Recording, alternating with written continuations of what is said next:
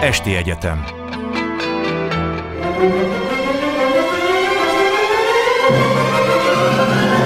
A világ urai. Merre rángatják a világ szekerét a hatalmasok? Szénási Sándor műsora Jó estét kívánok! Ma esti vendégünk Ezbíró Zoltán történész, jó estét önnek is. Jó estét kívánok! És hogy hát világos, hogy mivel nyitunk természetesen a Prigozsin ügyjel, de nem ígérjük, hogy egész egy, egy órán keresztül rágjuk ezt a gittet, amit ugye már nagyon sokan lerágtak. Viszonylag keveset lehet ehhez hozzátenni, de mégis a helyzet, tudni, hogy történt, ami történt, ezt nem lehet kikerülni. A második részében ennek a beszélgetésnek egy ilyen háromszöget próbálunk, persze a fejlemények fényében is, fölvázolni a hatalom, tudnilik, a nyugat, illetve az orosz közvéleménynek a háromszöge, ami egymást alakítja, vonzat, aszítja, majd meglátjuk, hogy mi mondható el erről. Ami a Prigozsin úgynevezett pucsot illeti, ez kívülről nézve eléggé szokatlan, olyan nem orosz, tehát egy ilyen operetnek tűnik. Na most operett drámák, azok lehetnek véresek is, inkább a kelet-európai kis népeket írják le. Az orosz dráma az nagy, véres és tragikus, de itt ebben semmi nem volt igazából tragikus. Hát különösen, amilyen kurtán furcsán befejeződött ahhoz képest, hogy azt megelőzően mit hallottunk mindkét oldal részéről, egyfelől Prigozsin részéről, másfelől pedig hogyan ítélte el Putyin az akciót, hát ezek után egyszer csak úgy 180-200 kilométerre Moszkvától úgy dönteni, hogy akkor megállítom a konvojt, és akkor visszamennek a táborhelyükre a fiúk, hát ez szintén szólva meglehetősen szokatlan vége egy ilyen akciónak, és hát az is egyelőre talányok kérdése, és inkább talányok veszik körül, hogy mik azok a garanciák, amit Prigozsin kaphatott cserébe. Ezért, nem tudjuk pontosan, hogy mi az a biztosíték, ami személyében olyan garancia, hogy úgy érzi, hogy ezután is biztonságban tudhatja magát.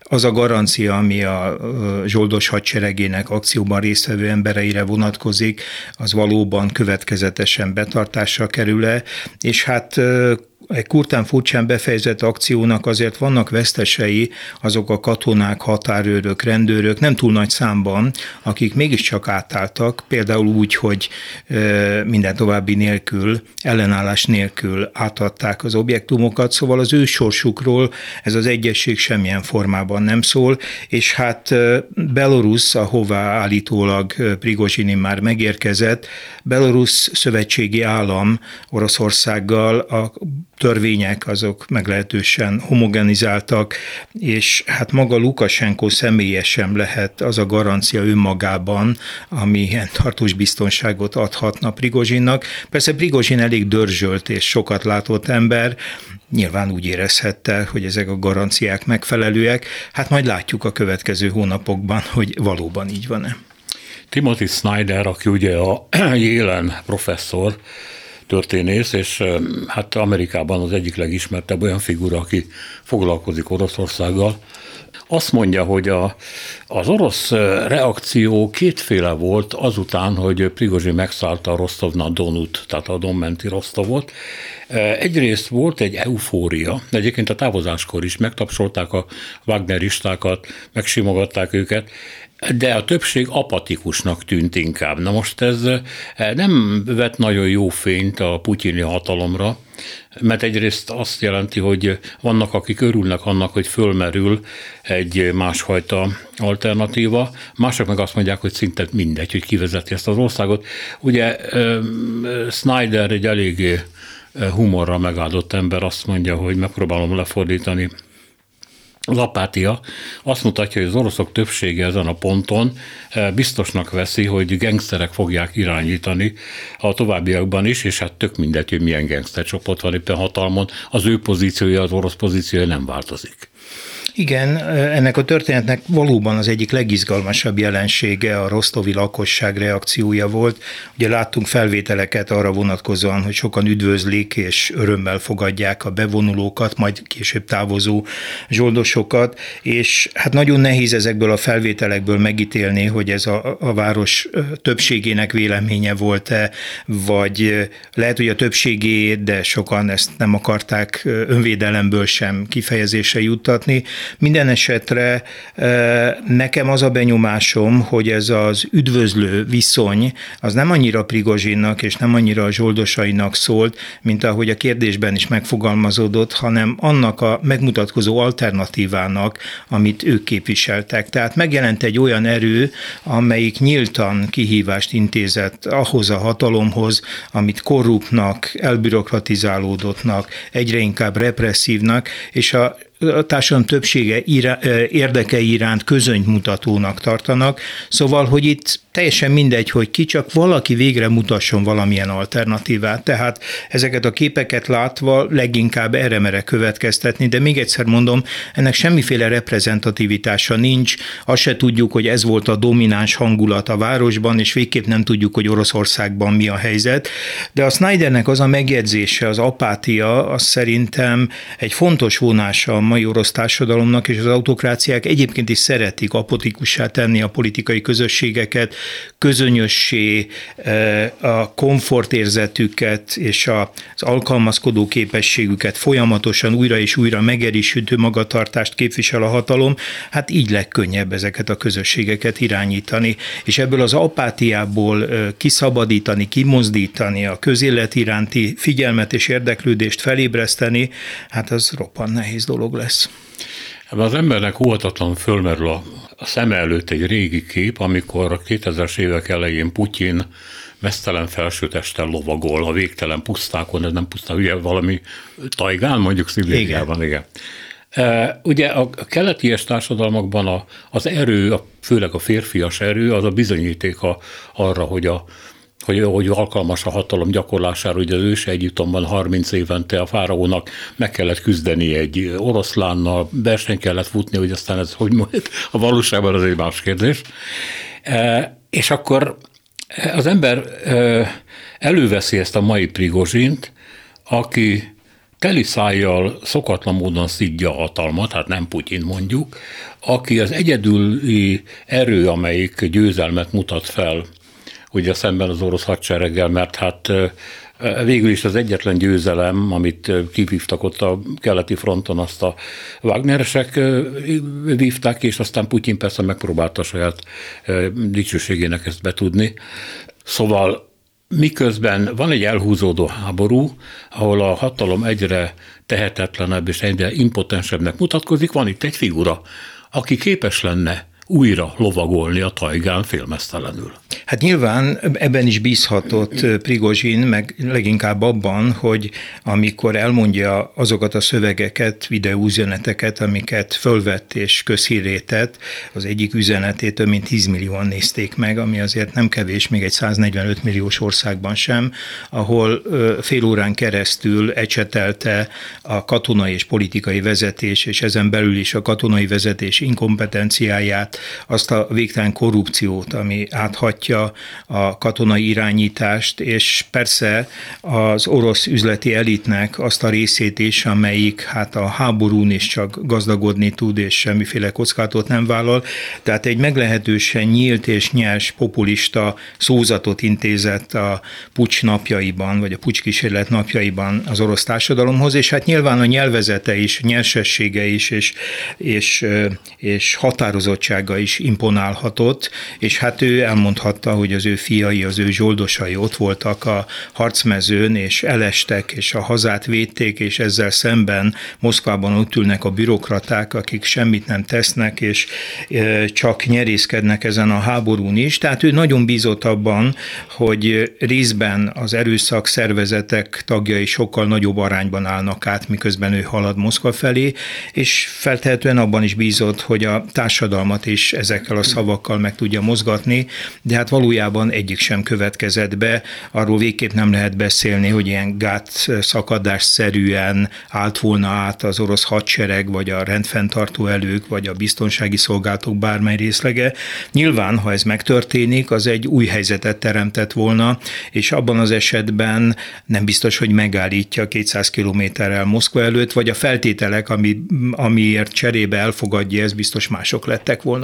De ez a társadalmi támogatottság, ez elmaradt, és bár sokan megnézték, és sokan talán azonosulnak is mindazzal, amit ő képvisel, nem tudta megmozgatni az orosz társadalmat.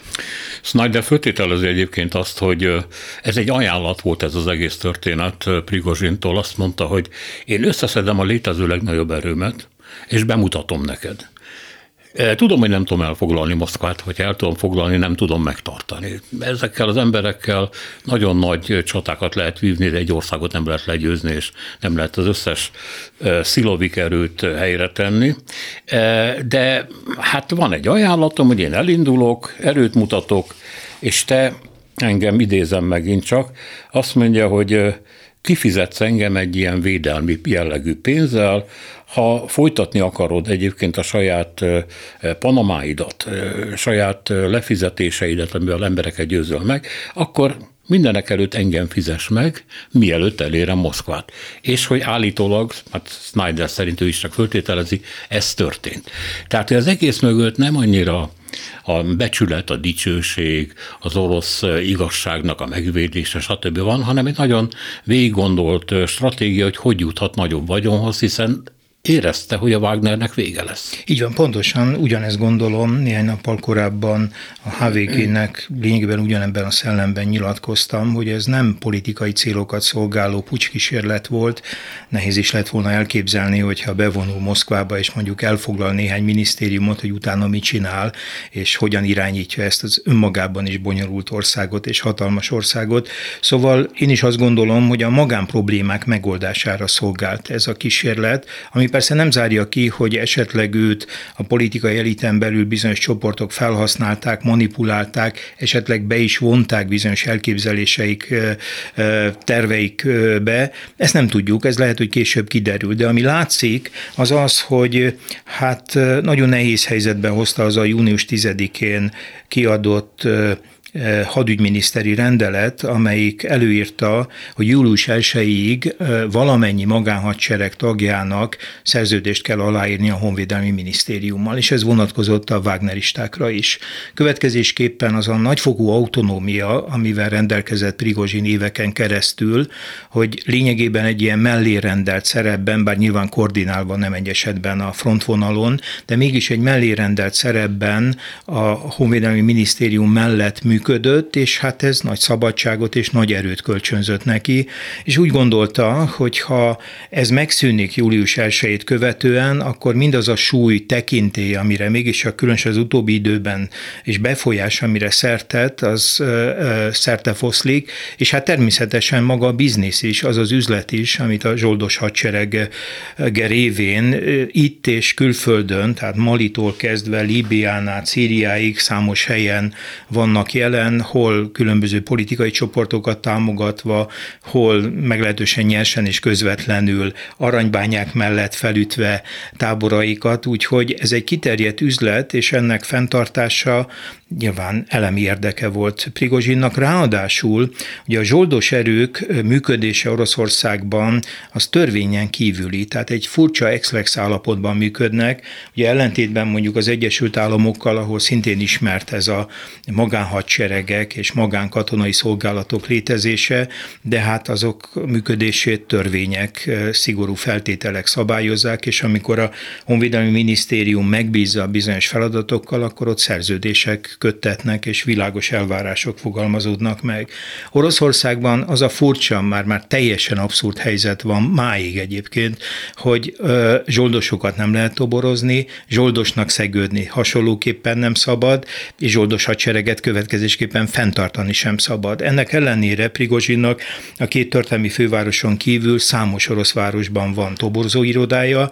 Az ország különösen a háború kitörését követően óriás plakátokban, a nagyvárosokban toborzott újabb és újabb zsoldosokat, és ezt elfogadta, tudomásul vette a hatalom, sőt úgy érezte, hogy érdekében áll, annélkül, hogy ezt jogilag tisztázták volna. Volt egyébként erre kísérlet, tehát a Duma elé néhány hónappal ezelőtt ez a kérdés már törvényalkotási szempontból oda került, de végül is nem született törvény, tehát ezért mondom, hogy egy furcsa ex állapot van.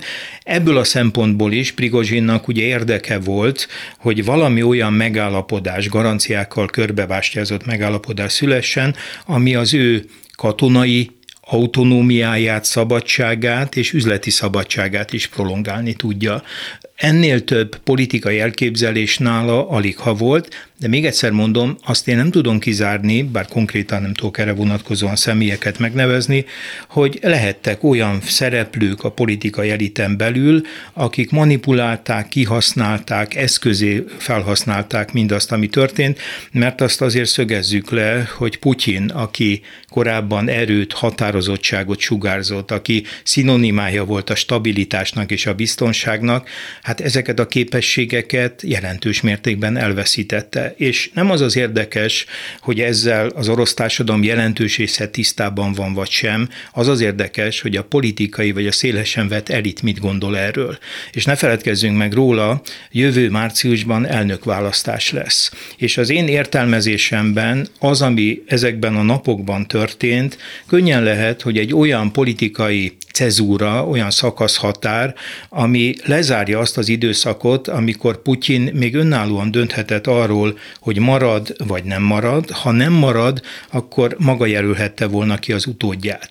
Most az az érzésem, hogy a környezetében felerősödhetnek azok a hangok, akik úgy látják, hogy kockátot jelentene, ha 24 márciusában a hatalmi elit és a mögötte álló hatalompárt Putyint indítaná el, túl nagy csalás kellene ahhoz, hogy megválasztható legyen, tehát ilyen értelemben lehet, hogy az eliten belül bizonyos csoportok számára Putyin meggyengülése, a Putyin utáni korszakra való felkészülés egy fontos fázisa volt. De hangsúlyoznám, ez hipotézis. Semmiféle tényel, személyekkel nem tudom alátámasztani, de lehet, hogy néhány hónap múlva, vagy az utód esetében majd kiderül ez. Ennél többet nem nagyon lehet látni a történtekből.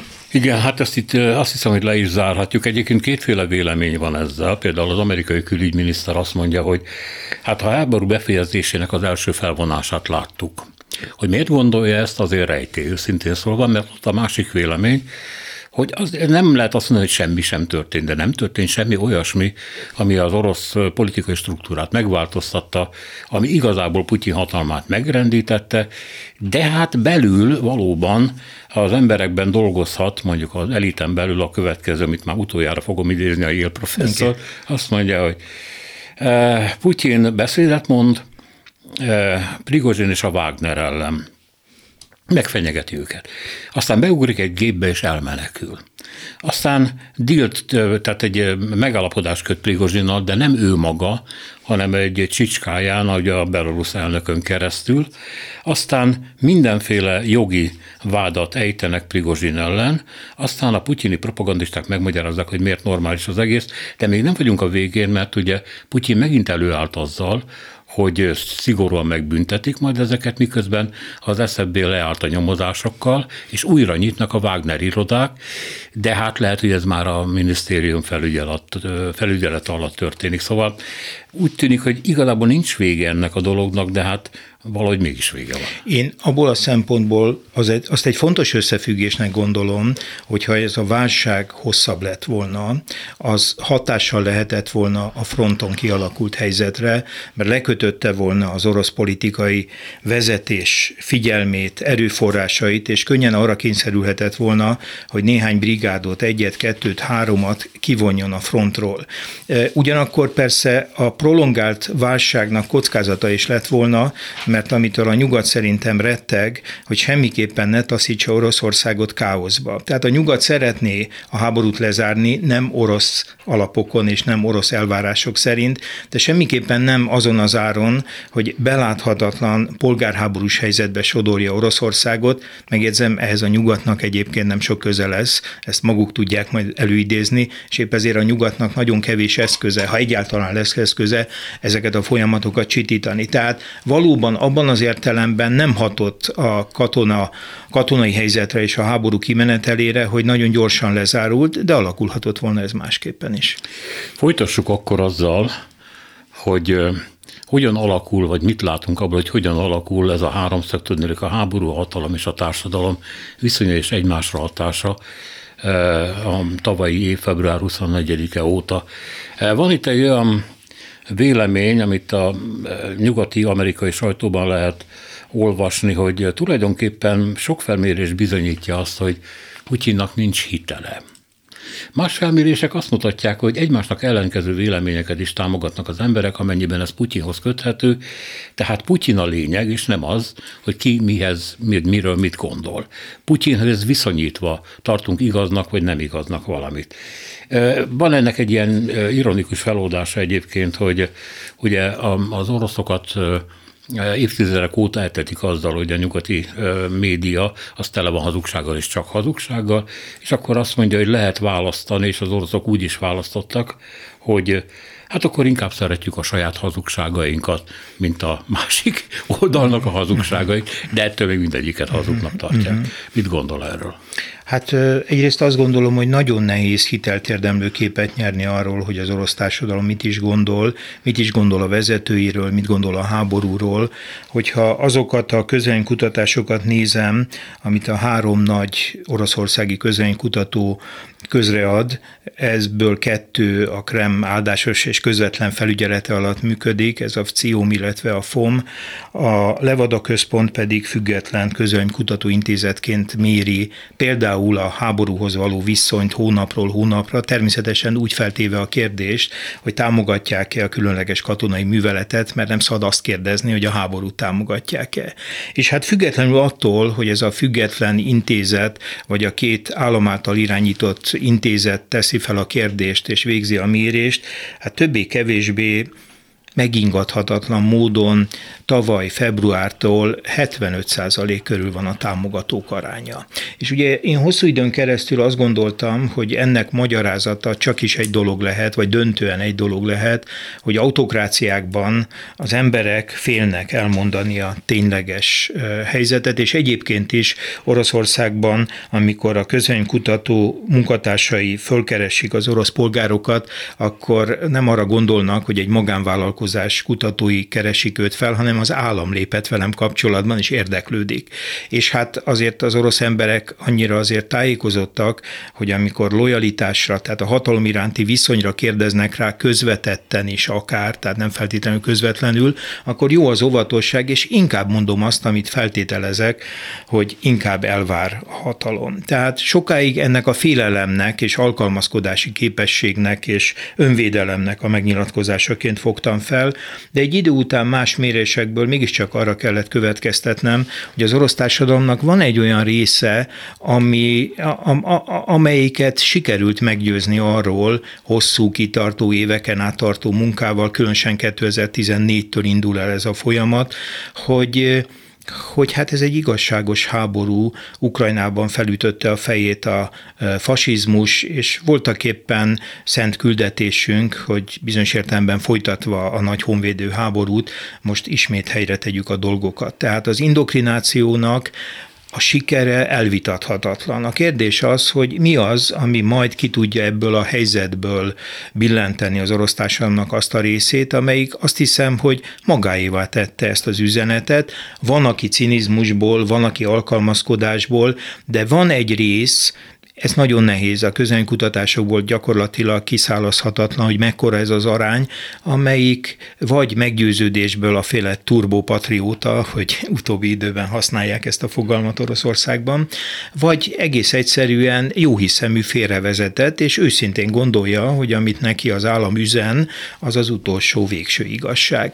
Úgyhogy nagyon nehéz eligazodni, hogy az orosz társadalom mit is gondol. Azt látjuk, hogyha mondjuk visszagondolunk az elmúlt 30-40 évre, tehát mondjuk visszanyúlunk a 80-as évek közepéig, a Gorbacsovi korszakig, ugye 85 tavaszában lép be a történetbe, a társadalom azonnal nem hitte el azokat a reformkésztetéseket, amiket Gorbacsov és környezete megfogalmaz, és még egy fontos dolog van, hogy amikor elkezdi elhinni, akkor azok után lesz támogatója, és éveken keresztül támogatója a reformoknak, az átalakításnak, hogy az impulzusok felülről jönnek. Tehát azt nagyon nehezen tudom elképzelni, és hát láthatóan az orosz társadalomnak csak egy nagyon szűk rétege, valószínűleg a nagyvárosokban is koncentrálva van tehát van abban az állapotban, és olyan érzelmek és gondolatok irányítják, amelyek egy ilyen alulról szerveződő, az, a, a társadalmi aktivizmusból fakadó változást el tudna indítani. A 80-as évek változásai, a Gorbacsovi változások is felülről indultak, tehát nem a társadalom kényszerítette rá a politikai vezetést, hogy itt változtatni kell, hanem az eliten belül jelent meg egy ilyen csoport különböző okok miatt, amelyik úgy érezte, hogy lemarad a versenyben, lemarad a katonai versenyben, lemarad a gazdasági versenyben, lemarad a technológiai versenyben, és végső soron abban az erkölcsi versenyben, mert végül is a két világ közt, ha a végső szándékát nézzük, akkor egy erkölcsi verseny folyt, hogy hol a kapitalizmus világában vagy a szocializmus világában lehet emberhez méltóbb körülmények között élni. És a Gorbacsov, mint a 60-as évek, tehát az olvadás nemzedékének tagja, és hát nemzedéktársai közül nem kevesen, hát egyfajta lelkiismeret furdalással. Tehát érezték, hogy a retorika mögött nincs valóság. És elindítottak egy reformot, ami hát azzal járt, hogy mind a szovjet típusú társadalmi rend végül meg, megdőlt, megbukott, mint pedig a szovjet államkeret összeomlott. De ami fontos, hogy ott is, amikor a társadalom elhitte, hogy a nyugat az nem ellenség, hanem barát, és fontosak a reformok, és felsorakozott a reformok mögött, ezek az impulzusok felülről jöttek. És itt nagyon fontos az is, mert ugye erről a háromszögről beszélünk, hogy közvélemény, hatalom és a nyugat, hogy az orosz társadalom nem genetikusan nyugat ellenes, az más kérdés, hogy viszonylag könnyű őt nyugat ellenessé formálni és alakítani, de hosszú időn keresztül a Gorbacsovi korszak második szakaszában, vagy végig a Jelcini korszakban, hát nem csak az amerikaiak, a németek, a britek, tehát a nyugati világ az egyáltalán nem ellenségnek tűnt, tehát óriási felelőssége a politikai osztálynak, hogy mit üzen a társadalomnak, és mi az, amiben segíti eligazodni, hamis vagy hiteles képet rajzol a külvilágról, és amikor azt a képet rajzolta fel, hogy a nyugattal együtt akarunk működni, és a nyugat is együtt akar velünk működni, akkor erre rezonált az orosz társadalom. De hogyha azt mondják éveken keresztül, hogy a nyugat csak is ármánykodni akar, és el akar bennünket veszélyteni, és irigykedik, mert olyan kincseink vannak, és nekik nincs, és ezt el akarja venni, és ha ezt hallja estéről estére a legfontosabb tévéműsorokba, mert ugye az orosz lakosság 70%-a továbbra is a tévék hírműsoraiból, illetve politikai vitaműsoraiból tájékozódik a világ dolgairól, hát akkor meg lehet győzni a társadalom jelentős részét, hogy hát tényleg a nyugat csak a mi elvesztésünkre törekszik. Voltak éppen két-háromszögről beszélünk, csak azért, mert az egyiknek a, a csúcsában a, a háború és a nyugat cserélődik Igen. egymásra. Most a, azt veszik, ahol a, a háború van. Igen akkor a nácik ellen folytatott orosz katonai művelet az már túllépte a határokat, mert ugye megfigyelhető volt, hogy Magyarországon hirtelen váratlanul elkezdtek felújítani az oroszok, gondolom az orosz követség, második világháborús orosz katonai emlékműveket. szépen kifestették őket, virágokat hordtak oda, évforduló különösebben nincsen, de nyilvánvaló azt az érzetet akarják a magyar társadalomban is kelteni, és ezzel segíteni a magyar propagandának is, hogy tényleg itt a második világháború elleni védekező nagy honvédő háború folyik tovább.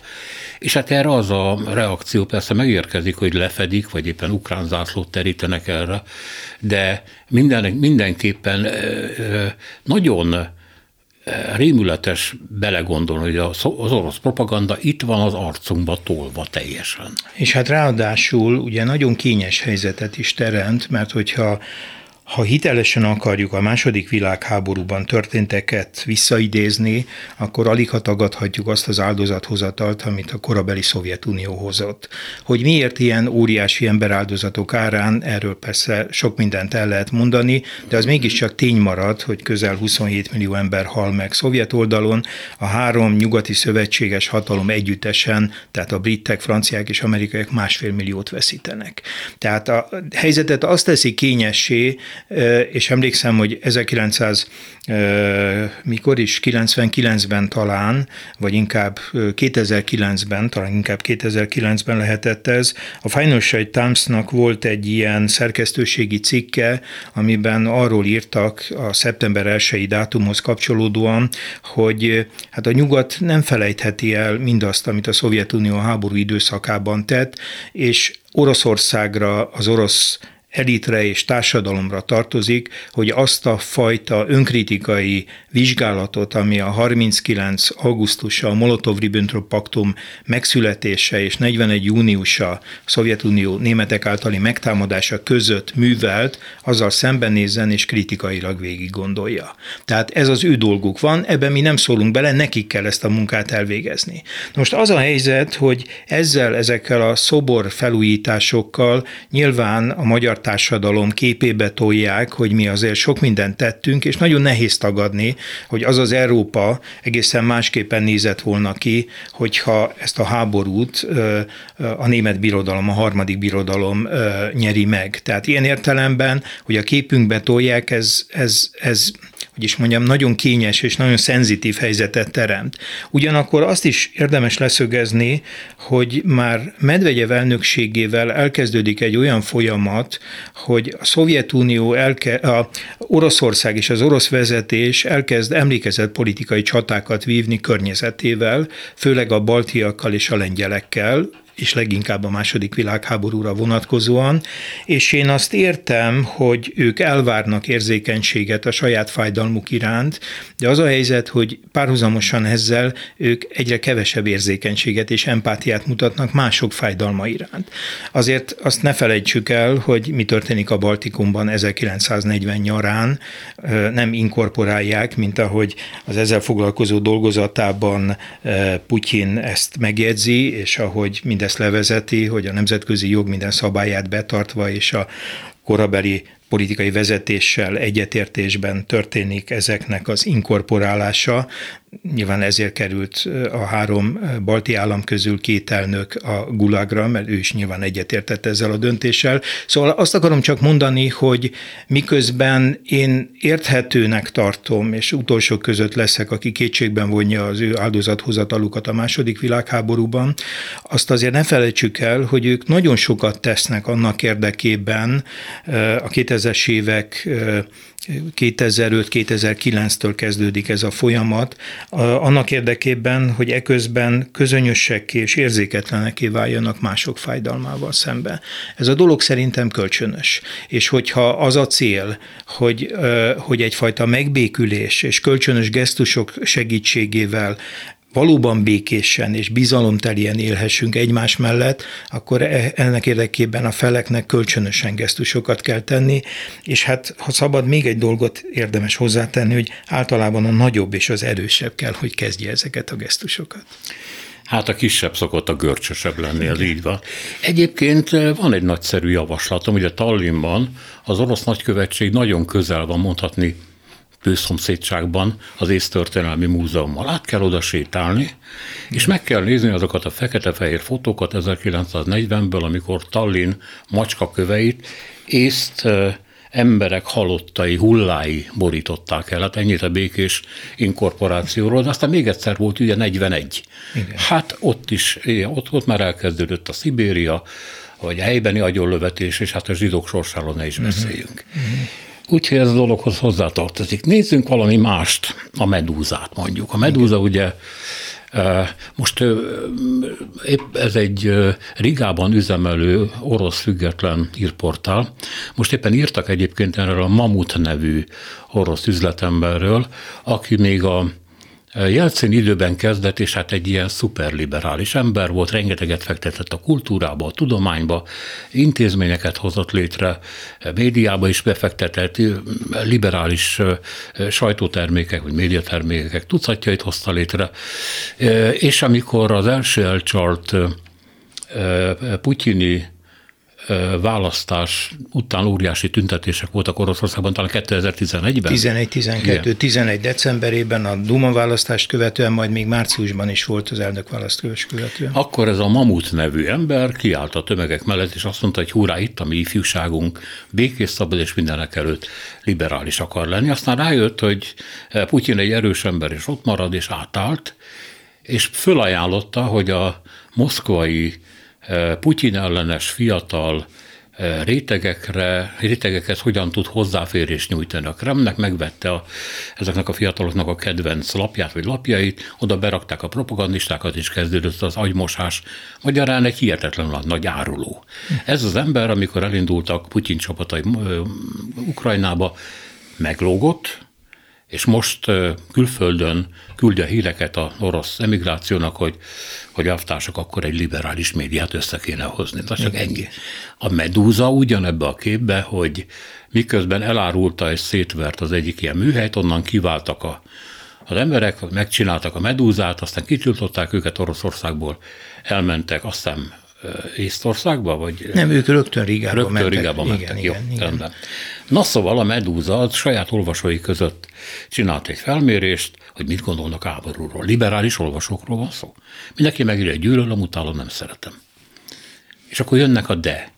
De Oroszország ne veszítsen. Oroszország nem veszített. Miért? Mert, mert, mert nem veszített. Na de ha nem veszített, akkor Ukrajna fog veszíteni. Hát akkor az a háború mégis mégsem olyan mocskos. De mocskos csak, csak. Hát ez azért nagy kihívás azok számára is, ez a háború, akik az első pillanattól kezdve gyűlölik a háborút, és már jó ideje ellen szenveznek a putyini autokráciával, mert mégiscsak az orosz politikai közösséghez tartozol. Szóval azt a szakítást, azt az érzelmi szakítást megtenni, hogy hát mégiscsak a mieink ellen fordulok, amikor azt mondom, hogy inkább veszítsünk, mert talán ebből alakulhat ki egy mérsékeltebb, józanabb, a külvilághoz is normálisan, békésen viszonyuló Oroszország, mert ellenkező esetben marad ez, ez a tartós elszigeteltség és folyamatos konfliktus.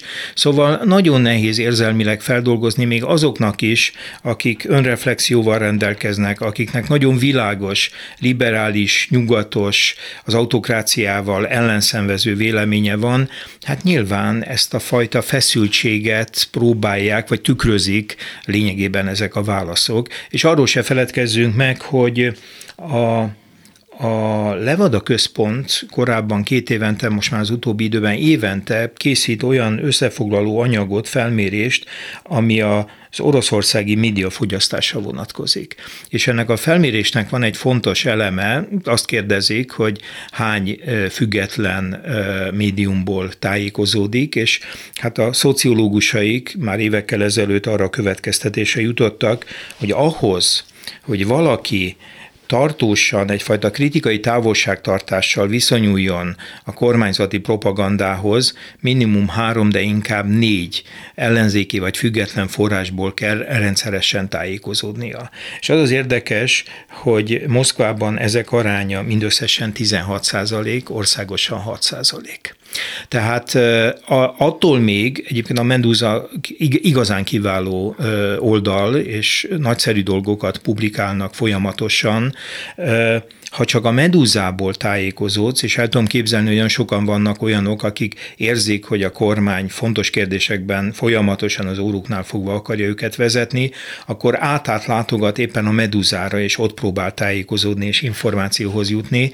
De hát de hát azért ez a fajta feszültség, hogy orosz vagyok, nagyon nehéz, nagyon nehéz akkor az orosz csapatok vereségével azonosulni, és az országon vereségével azonosulni, holott ha nem érzelmileg gondolok a dologra, hanem racionálisan, akkor viszont tudom, hogy ennélkül alig ha lesz itt egy normális ország a következő években vagy évtizedekben és így is magas a rizikó, mert az egyik válaszol, aztán ez csatlakozott egy második, harmadik, és akkor kicsit jobban kibontakozott ez a kép. Ők azt mondják, hogy abban a pillanatban, amikor Oroszország veszít, az ország még kevésbé lesz élhető, mint most, ugye most se élhető igazából, mert az a smuta, az a zavar, uh-huh. az a szétesettség, az a düh gyűlölet egymás ellen fordulása, hat, a megbolonduló hatalom, amelyik félti a pozícióit és uh-huh. bármire képes, uh-huh. hát azt, azt ne lássuk meg, mondják. Uh-huh. Tehát, hogy azért nem veszíthetünk igazából, mert mert ez az ország alkalmatlan arra, hogy magához térjen, hát ez a legpesszimistább. Igen, igen, igen, igen. Igen, mert innenről, tehát innen nyugatabbról odafordulva az a feltételezésért bennünk, lehet, hogy alaptalan, de mégis erős feltételezés bennünk, hogy az önvizsgálat nélkül alig ha indulhat el egy más típusú politikai berendezkedés, egy más típusú eh, hangulatú, érzelmi világú közvélemény, hogyha nincs ez az önvizsgálat. Oroszországban pedig az ott élők úgy gondolják, hogy önvizsgálat nem lesz, mi erre képtelnek vagyunk. A politikai osztályunk nem tudja ügyesen és meggyőzően elfogadtatni ezt az önvizsgálatot. Következésképpen, ha veszítünk, akkor lehet, hogy ők józanabbak, és otthon élve pontosabban látják ezt a helyzetet, de mégis ebből az ördögi körből ki kéne szabadulniuk, mert oroszok és Oroszország mégiscsak egy európai identitású nemzet. Na most még akkor is, hogyha a keresztény ökumenének a keleti változatát, tehát az ortodox változatát képviselik, de hát első Pétertől nem kétséges, hogy Oroszország annak ellenére, hogy területének háromnegyede Ázsiában van, egy európai öntudatú, egy európai identitású nemzet által lakott dominánsan. Na most ezeknek az embereknek a tartós elszigeteltsége megint csak komoly frusztrációt fog okozni. Egyébként van egy kiváló amerikai gazdaságtörténész, akinek egy könyve hosszú-hosszú évekkel ezelőtt, talán még a 70-es évek végén, 80-as évek elején jelent meg a Gersenzonnak, aki egy helyen arról ír, ez persze a hidegháború időszaka, hogy a nyugatnak és főleg az Egyesült Államoknak figyelnie kell arra, hogy a Szovjetunió és az Egyesült Államok között a távolság és a különbség soha ne legyen akkora, hogy a szovjet vezetésben és rajtuk keresztül a szovjet társadalom jelentős részében az az érzület erősödjék fel, hogy minden mindegy. Hmm. Tehát, hogy, és itt is nyilván ezt a háborút is valahogy úgy kell majd lezárni, hogy ez a minden mindegy, és egy újabb tehát ez a reszentiment, tehát megint megaláztak bennünket, megint valami olyasmit tettek velünk, amit nem érdemlünk meg, tehát a bosszú vágy az ne kerekedjék felül, hanem egyfelől mindenki lehetőség szerint nyerje el méltó jutalmát, tehát a büntetés sokakat ne kerüljön el, de azért mégse abba a helyzetbe kerüljön Oroszország, hogy ez a megalázott, megalázottságérzés újból politikailag kihasználható legyen. Mint ahogy egyébként az utóbbi években nagyon tudatosan erre appellál a putyini propaganda. Tehát míg az első két elnöksége idején nem nagyon lehetett hallani arról, hogy a 90-es évek azok milyen borzalmasak voltak, és a nyugat miatt volt olyan borzalmas, és elvesztítettük alanyiságunkat, hát az utóbbi években egyre nyíltabban és egyértelműen arról fogal, a, a, a, azt fogalmaz, fogalmazzák meg, hogy a nyugat megalázott bennünket, térdre kényszerített, de jött Putyin, és felálltunk, és most megmutatjuk a világnak. Szóval még egyszer ezt a helyzetet nem szabad előidézni, de mégis következmény nélkül se lehet hagyni mindazt, amit Oroszország tett ezzel a háborúval? Amit eddig beszéltünk, abból az következik sajnálatos módon, hogy a háromszögnek az egyik csúcsát el kell távolítanunk, tudnék a közvéleményt, amelyik hát nem valószínű, hogy nagy hatással lesz az eseményekre, hiszen nem is szokott, és hát minden példa, amit fölhoztunk, azt mutatja, hogy nem is képes erre. De ott a másik, a, a hatalom, az elit, és hát ezzel, képe, ezzel kapcsolatban már megint Timothy Snyder, úgy tényleg utolsó, azt mondja, hogy az a probléma, hogy a kínai elit mindig sokkal okosabb, ügyesebb, taktikusabb, érzékenyebb, hajlékonyabb volt, mint a merev orosz, amelyik folyton problémákat okoz saját magának. Azt mondja, itt van például a Kínával való kapcsolat. Oroszországnak nem kéne összeborulni a Kínával, mert ő abban vesztes lesz, alárendelt. Hogy szokták ezt mondani, valakinek a csicskája. Igen, igen azzal, hogy elidegeníti magától a nyugatot, ehelyett balanszíroznia kellene a nyugat és Kína között. Ez, ezt műveli az okos elit. De az orosz elit nem okos, természetesen megvan a maga az való esze, de valami magyarázata van annak, hogy miért ennyire merev, miért ennyire nehezen mozdul, miért ennyire kevés érzékeny. Hát nehezen tudnék erre válaszolni, különösen a jelenlegi helyzetben. Nyilván van egy olyan szelekció, ami a, annak következménye, hogy tartósan ugyanaz az egyszemélyi vezető áll az ország élén, és amikor az autokratikus rendszerben az autokrata személye most már több mint két évtizeden át változatlan, akkor egyre inkább az egyes fontos pozíciókba hát nagy az esélye, hogy nem a leginkább rátermettek közül kerülnek ki a vezetők, hanem a lojálisok körében. Tehát van egy ilyen kontraszelekció, és hát azt is lehet látni, hogy az elitnek az a része, most az elitet a lehető legszélesebben, tehát a politikai, gazdasági, administratív, kulturális, tudományos elitet együttesen kezelve, látható, hogy nem kivételes az a helyzet, amikor valaki elindul nyugatbarátként, a nyugattal való együttműködés, dalno szónokaként, szószólójaként, ilyen mondjuk a 90-es években, és talán még a 2000-es évek elején, és aztán éles fordulatot tesz, és azt veszi észre, hogy Oroszország kicsi lett, most már nem tartják olyan fontosnak, mint akár a késői szovjet időszakban, és elképesztő fordulatokat, már mint ideológiai fordulatokat tesz. Hát két példát tudnék említeni, az egyik az Adranyik Migranyán, a másik pedig a Szergej Karaganov. Ugye mindketten Jelcin környezet környezetében, abban a szűk tanácsadói testületben vannak, akik nem intézményesülten vannak az elnök mellett, hanem befolyásos, a maguk területén jelentős tekintéllyel rendelkező politikai jellemzők, külpolitikai jellemzők. Most ezek az emberek, ezek a késő Gorbacsovi korszakban, illetve a Jelcini korszakban kifejezetten nyugatosok voltak.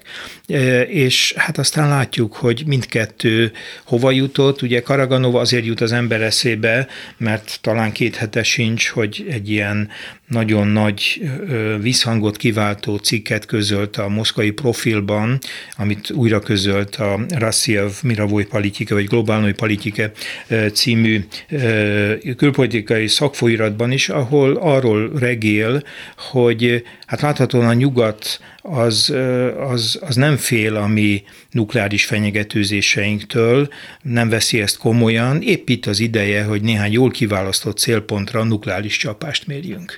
És valószínűleg a cikk egyébként, ami második kiadásban ugyanezt a történetet adja elő, vagy folytatja, valószínűleg a cikk maga a a Prigozsin féle pucskísérlet előtt született, de utána jelent meg, lényegében megismétli ugyanezt. És teszi ezt egy olyan ember, aki hosszú-hosszú éveken keresztül a nyugat által is elismert, befolyásos politikai elemző volt, akinek meggyőződése volt, hogy Oroszország jövője a nyugattal fenntartott, kitartó, széles és, és mély kapcsolatrendszeren alapulhat. Ma az egyik legszínofilebb, tehát leginkább Kína szerető és Kínára tevő politikussá és politikai jellemzővé vált. Hogy, hogy miért nem tudnak, ugye nehéz egy, egy szuperhatalmi státuszból rövid időn belül egy ilyen nagyhatalmi vagy regionális hatalmi státuszba lesüllyedni, és annak képviselőjévé válni. Ma azt kell, hogy mondjam, Oroszország egyetlen tekintetben tudja, pontosabban kettőben, mert mint a második világháború győztes hatalma örököse a Szovjetunió BT-beli állandó tagságának, és a másik az atomarzenál. De ezen kívül technológiai értelemben, gazdasági értelemben, kulturális értelemben, a tömegkultúra vagy ideológiai befolyás tekintetében, hát a befolyása, jelentősége Oroszországnak összemérhetetlen azzal, amit a, akár még a késői Szovjetuniós jelentett. Ezt feldolgozni az elitnek, hát most már rövidesen három évtizedet, sőt több, mint ugye 91 végén bomlik fel a Szovjetunió, úgy tűnik, hogy három évtized alatt sem sikerült. Nekem is van egy példám itt a műsor végén. A 2000-es évek elején volt egy workshop Budapesten, ahol megjelent a Jelcini éra egyik volt külügyminisztere, aki ugye hát egy abszolút egy liberális ember. Ez a liberális ember, akkor már ugye Putyin volt hatalmon, azt mondta, hogy ami történik, az gyakorlatilag az, hogy a nyugat elárult és kirabol bennünket, viszik ki Oroszországból a gyémántot, az aranyat, a pénzt, és mi itt állunk kifosztva. És az emberi belegondolt abba, hogy hát Dél-Franciaországban, Olaszországban, vagy bárhol azok a villák, azok a jaktok, azok a földtulajdonok, akinek a kezében vannak, ezek nem nyugati kézben vannak, hanem orosz oligarchák kezében mind a mai napig természetesen. És valamiért megérte neki, elgondolni, hogy a nyugat a fosztogatóit, és nem a saját népéből kiemelkedett multimilliárdos. Most arról nem is beszélve, hogy hát azok a szabályok és törvények, amelyek ezt lehetővé tették, a legális vagy illegális tőkeexportot, hát azokat ők hozták, tehát arra senki nem kényszerítette őket rájuk, tehát a szabályok kialakításában, ha esetleg volt is nyomás rajtuk, hát ők döntöttek, ők teremtettek ilyen közhangulatot és ilyen törvényi feltételeket, úgyhogy ez a hogy is mondjam, önsajnálkozás és önsajnáltatás, ez soha semmi jóra nem vezet, és ez a folyamatos múltba révedés sem a, a putyini rendszernek az egyik már feltűnő évek óta látható vonása, hogy a jövőre vonatkozóan már régóta nincs mondandója. És ha nincs mondandó a jövőre vonatkozóan, akkor, akkor a múlt dicsősége az lesz az, ami meghatározó, és belegabajodhatsz mindenféle geopolitikai rögeszmébe és e, hamis történelmi kép felrajzolásába, és ezt jól lehet látni Putyinon és környezetén végül, és a önmisztifikáció is megtörténik, mert ugye ez az Ilyin nevű eh, nem is tudom, minek filozófus ez, volt filozófus, ő. Igen, igen, igen. aki azt mondja, hogy vissza kell hoznunk Istent a földre, és hát ebben Oroszországi a főszerep, stb. stb. újra kereszteljük a világot, és ebben a lelki vezető, a Nása Csisztaja Rusz, ami tiszta igen. szent Oroszországunk, elhiszik maguknak? Hát azt, hogy ez a messianisztikus eh, szerep vagy küldetés, ez megilletni az oroszokat, ez nyilván sokaknál jelen van, eh, de azért az átlagoroszt eh, ezek a szellemi magaslatok nem hiszem, hogy tűzbe nem, hoznák. Az elit. Az elit egy része, egy része. Tehát én azt hiszem, hogy az, aki jól ismeri a külvilágot, a világban zajló folyamatokat, inkább egy eszmetörténeti emlékként tekint, amit nagyon sokan leírtak, nagyon sokféleképpen fogalmaztak meg, de semmiképpen nem valami jövőre vonatkozó célkitűzésként, hanem egy emlékként, aminek leginkább az eszmetörténet múzeumaiban van a helye. Szóval nem a szentség jelenik meg, hanem a komor és üres jelen. Inkább, azt hiszem. Köszönöm szépen. Én köszönöm. Ez Bíró Zoltán történész volt a vendégünk az elmúlt 52 percben. A műsor Cselmec János szerkesztette, a műsorvezető Szénási Sándor volt. Köszönjük a figyelmüket, minden jót!